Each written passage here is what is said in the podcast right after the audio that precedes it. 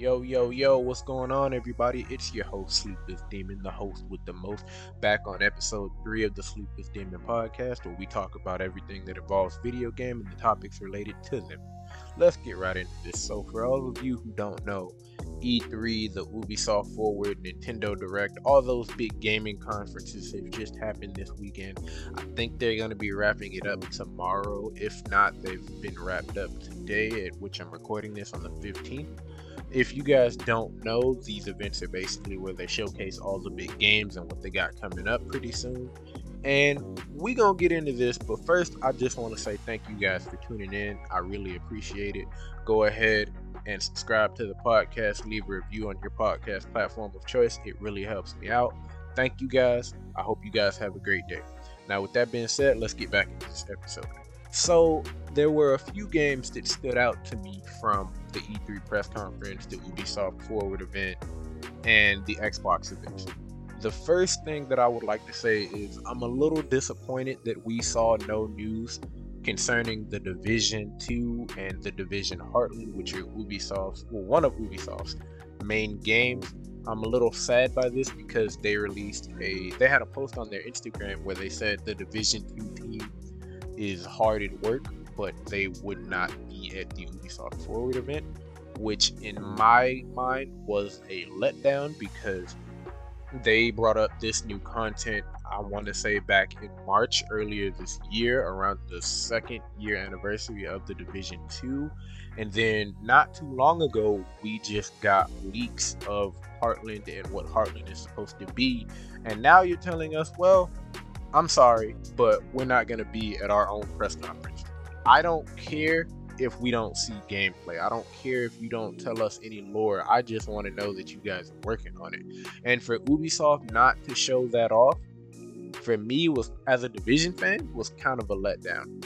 Now some things that they did show off that I am impressed by. I don't really like them all that much, but I'm impressed by them. I'm impressed because that Riders Republic game, it's a nice game. It's a nice looking game. It looks nice it probably is going to play amazing, but I'm not sure. You know, it's Ubisoft, so their games are a little janky. Um, they also released a Rainbow Six Extraction game, which, for those of you who don't know, Rainbow Six is their tactical shooter game that Ubisoft made using Tom Clancy's books, his titles, and things like that. So, if you don't know, Rainbow Six Siege is the primary game where this new game, Rainbow Six Extraction, that they announced at their conference a few days ago takes place.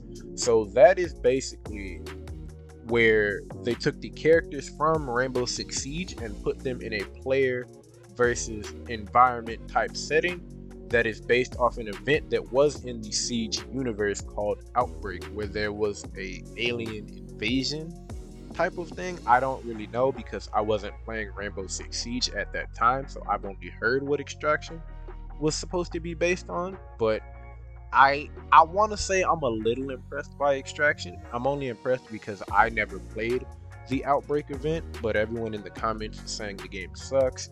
The game doesn't look like it plays that well. The graphics are reused, the animations are reused, the assets are reused, all of that, and they're just downplaying the game. And I can see where they're coming from. But at the same time, what a lot of people don't know is Ubisoft has said this a very long time ago in an earnings call report. They make more money from releasing new titles than they do expansions. And a lot of people were clamoring and hollering in the comments saying that, oh, this should have been an expansion to Siege. I'm not paying $60 for this, which is a valid point. It could have very well been an expansion to Siege, and it should not be $60 for the price of what they're getting. I understand. But then again, as I just said, they make more money off of making new games than they do expansions, game modes, and things like that.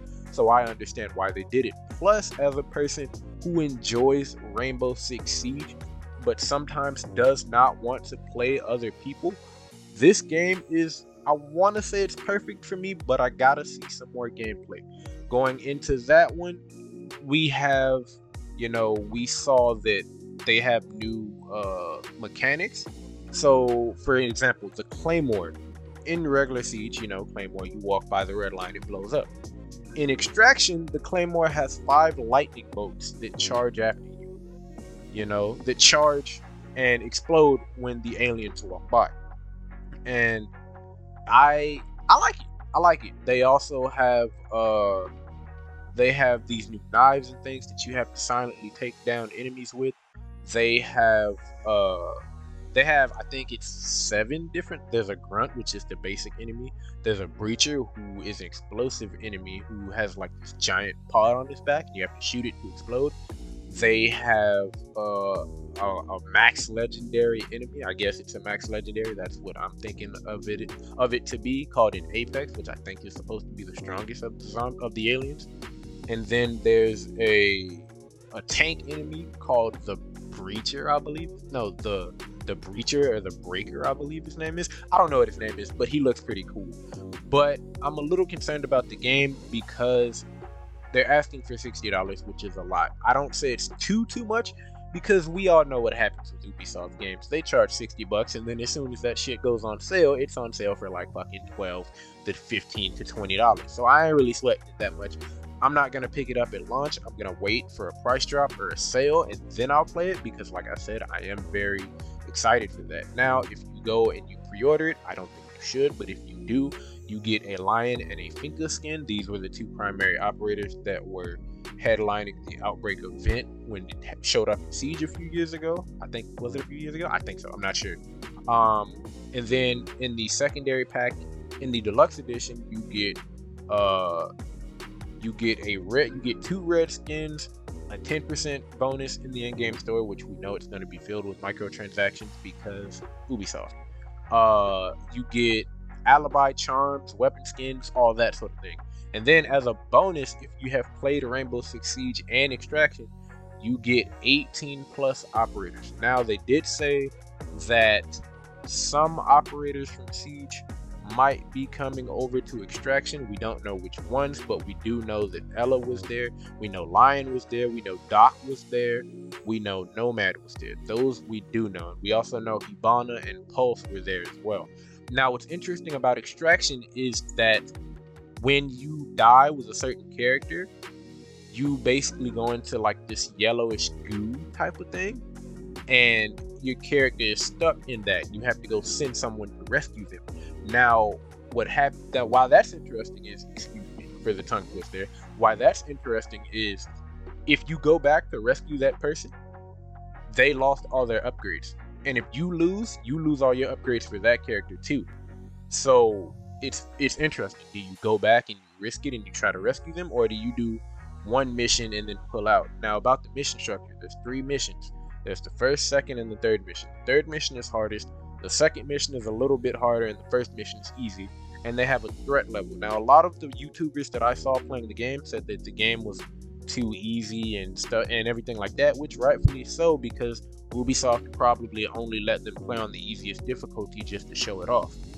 Plus, you know, again, it's literally the easiest difficulty. They only wanted them to show it off. And I don't know. I'm excited for Extraction, but I'm not going to pick it up full price.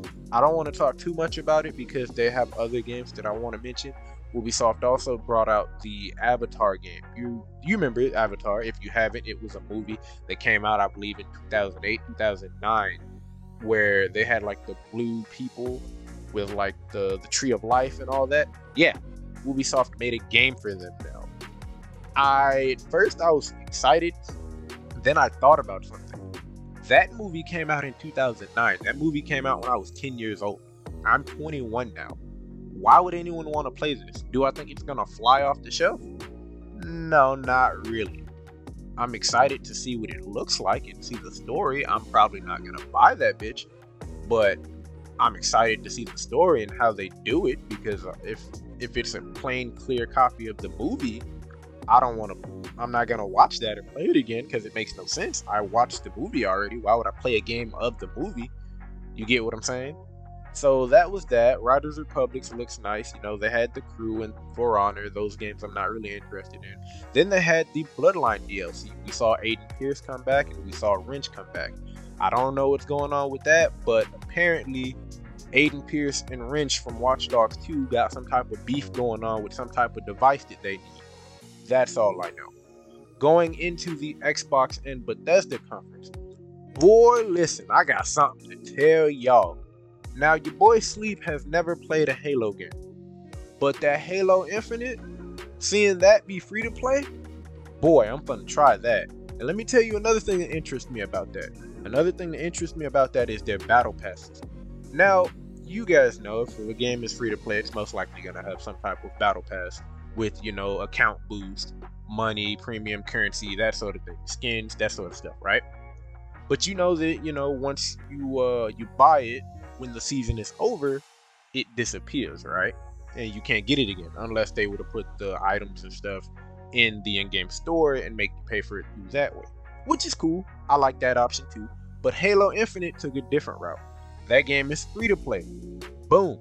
Like I said, never played a Halo game. So that is a great segue for me. Second thing that I like about this game. The only thing that you can buy in that game is cosmetics. There's no account boost. There's no guns you can buy in the store. None of that shit. None of that shit like Call of Duty. None of that. Straight cosmetics. And the cosmetics, bro, that we saw in that trailer, that, that samurai Hayabusa skin, bro, that shit was fire. And then they said we got customization. We could make our, our Spartan look like us. Bro, I'm loving that. I'm gonna make my character have a, a, a robot arm and a robot leg. I'm gonna tell you guys about that in the future episode once I get, you know, comfortable exposing that information. But I'm gonna make him have a robot right arm and a robot right leg. And you know, I'm gonna dress him up like a like a tank character because I want him to have like light machine guns or something like that. Seeing the dude fly around with like that sludge hammer, like he banged it on somebody and they died, and like the overshield thing, and, and how he deflected that bullet and like sent it back to the dude in the multiplayer trailer, bro, that was crazy. Now back to the battle pass. Halo Infinite's team said that the battle pass would never be taken away from you. What does that mean? When you buy the battle pass, it doesn't matter if you buy it the first day it comes out or the last day it comes out. When you buy it, it is yours forever. They will not take it away from you. So that means you could buy it the last day of the season, right? The next season shows up the next week, and you could still progress through the previous battle pass. And for me, I really like that idea because, you know, people have lives, people gotta work, people got school, such as myself. We got school, and that's a big obligation for us. People got kids, you know, people have emergencies. Sometimes people just don't feel feel feel like playing the game. So you know they take a few days off and they get some rest. They go do something else, and then and then they come back to the game. And I really like that Halo's Infinite team said that they're not taking the battle pass from you. It's yours forever. They'll never do it. That's cool to me. I really like that. And then with the Halo Infinite multiplayer being free to play again, that's going to draw me and a million other people like me into the Halo franchise. What do I mean? I play primarily on PlayStation. But I recently, as I'm recording this podcast on, I have a gaming laptop. It can run most of my favorite games at low settings.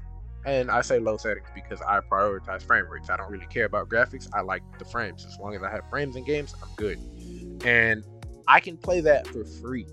And knowing that I have the battle pass on my side where I don't have to pay for it at all. Well, no, not that I don't have to pay for it. I'm pretty sure they're going to have a free track as well but knowing that I could pay for it and then stop playing the game for like a week, two weeks, maybe even a month at a time, and come back and still progress that battle pass, that's definitely gonna make me play Halo. And another thing is the Master Chief Collection. I know it has nothing to do with Halo Infinite. It's only 40 bucks. So if I like the multiplayer and I'm interested in the multiplayer and how the guns play and stuff, I might want to learn the story. So I might either watch a YouTube lore video or play or play the Master Chief Collection on Steam for 40 bucks.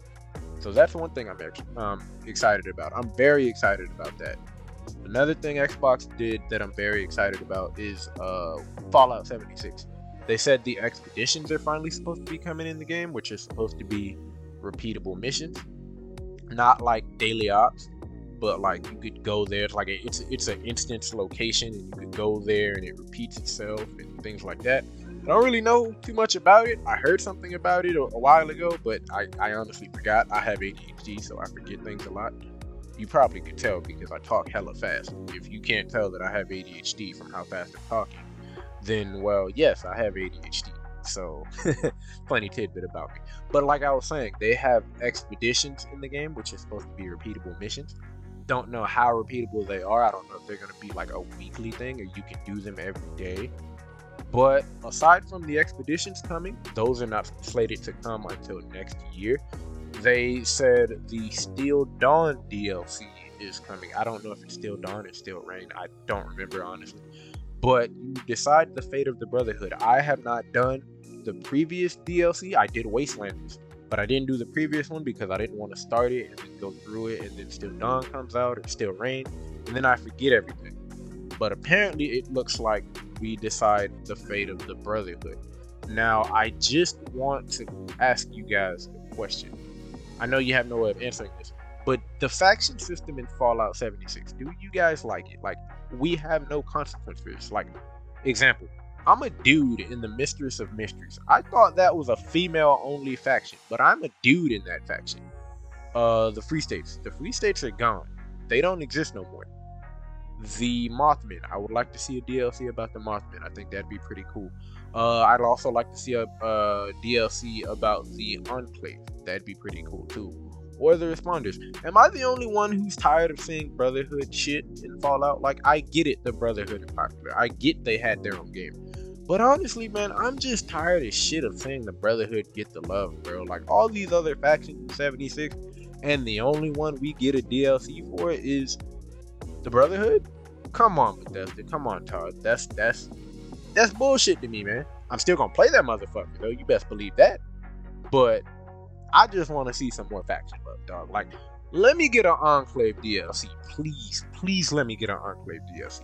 I don't like them. I don't like that faction because they're just a bunch of power hungry assholes. And my character, I role play my character as a firefighter in the responders, and he goes around helping people. But he sided with Brotherhood because he needed the power armor and he needed heavy weapons training. But I'm just tired of seeing the Brotherhood. I want to see some Enclave DLC. I want to see some responders DLC. A lot of people really like the responders, so I would like to see other factions have DLC. And then finally, because we're approaching the 20 minute mark, I want to keep it. I want to keep it moving. Excuse me. I want to keep it moving. Go go to the next game. The next game I want to talk about is Back 4 Blood. If you don't know what Back 4 Blood is, it's a game made by Turtle Rock Studios. I think that's the people. No, I don't I don't know if that's the people that made Left 4 Dead and Left 4 Dead 2. I know that was made by Valve, but I don't know if Turtle Rock had anything to do with that. Uh, so Back 4 Blood is the spiritual successor to the Left 4 Dead franchise. If you don't know the Left 4 Dead franchise, you play four-player co-op against a horde of zombies, and it has an adaptive AI called the Director. Now, what's interesting about Back 4 Blood is they promise PvP, they promise instant replayability, they have the characters have specializations now. Like one of my favorite characters, Hoffman, which is a middle-aged white dude, he has a 1911 as his signature weapon, and he has a chance to find ammo every time you kill someone. There's also another character called Holly, where she gets a melee attack boost and things like that. So, as I said, it's the spiritual successor to Left 4 Dead and Left 4 Dead 2. What's interesting is, you know, you have card system, so you could get like extra perks and whatnot, and then just because we get them, the computer gets them too. So the computer picks what power ups and level ups they want, you know, and to make it even more difficult. So it promises replayability. That's a game that I'm going to be playing heavy, heavy, heavy, heavy. I'm really liking that. I'm liking that a lot. Then they said PvP. Uh, if you get the deluxe edition, if you pre-order the deluxe edition, you get to play it four days earlier, and you get all the year one content included, whatever that may be. They never showed any of that at the conference, which is what worries me. So we just gonna have to wait and see. But again, that game looks very. Spiritual successor to Left 4 Dead, and I'm really happy with what I saw in regards to Back 4 Blood. And finally, the last game I want to talk about is Battlefield 2042. I'm a long-time Battlefield fan. I've always played Battlefield. I started playing Battlefield after Black Ops 2. Black Ops 2 was the last battle, uh, the last Call of Duty that I played. After that, I started to play Battlefield 3. I've played every Battlefield since then. I've played, well, actually, no, the first Battlefield I played was Bad Company 2. I played the campaign of Bad Company 2, and I played a little bit of multiplayer, but I didn't really go too deep in the multiplayer of Bad Company 2 because I didn't really know what I was doing. And then I got Battlefield 3. The campaign of Battlefield 3 was just amazing. That middle that Middle Eastern that Iraqi, Afghanistan warfare, the night maps, the tanks, the conquest, where you have the, the planes and tank battles, jumping out of planes with parachutes and shit, and rocket launchers, and defibrillators reviving people, and and CQB stabbing with knives and shit. That was amazing to me.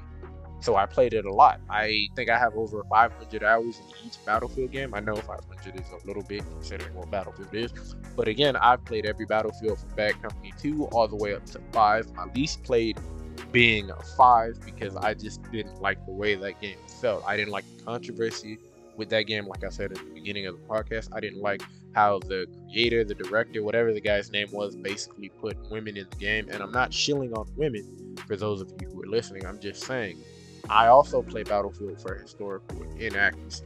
You know, Bad Company 2, that was made up. We've never fought the Russians other than the Cold War. And even then, we didn't really fight them. Battlefield 3, we were in the Middle East, so that makes sense. Battlefield 4, that could very well happen because we aren't that very friendly with China. China, we we we get a lot of shit from them, but I, I think they would probably try to fuck with us if we piss them off too much. But you know, we're also thousands of dollars in debt with them, so yeah. Uh, Battlefield 4, I really liked. Again, it was a made-up scenario with China. Uh, Battlefield 1 was World War One.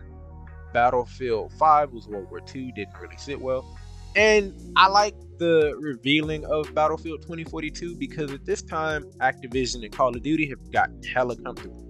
Cold War, Warzone, and Modern Warfare all within a year to two years apart from each other. And they got comfortable because, you know, Heavy Hitter Battlefield was not seen for a while because, you know, they shut down support for Battlefield 5 after the ill willed reception that it got. And they came out the gate running with 2042, man. That storm, the tornado thingy, and then how they had the elevator meme and they had the battlefield moment where the dude hopped out the, the jet and he pulled out the bazooka and he hit the other dude and he flew back in to his jet. That was crazy. And then how they had the uh, the uh, the C4 in the trailer where they had the, the Doom buggy filled with C4 and they ran it into the little board. What? Bro, that was sick. That was sick. I don't care what anyone says. I'm excited for 2042, but the only thing that I don't like is I don't like how they have a specialist system now. I know they've always had specialist systems in Call of Duty. I mean, in Battlefield, but I don't like how they got the. It it seems like they're going the Call of Duty specialist route instead of staying to the Battlefield specialist route with grappling hooks and all that. But excuse me. But you know, we're gonna have to see. We're gonna have to see. I'm still gonna get the game. One thing I don't like about it is I don't like how EA has slated if you get the standard edition on PS4 or last gen Xbox, you would have to pay for it again when you get the newer Xboxes and the new PS5.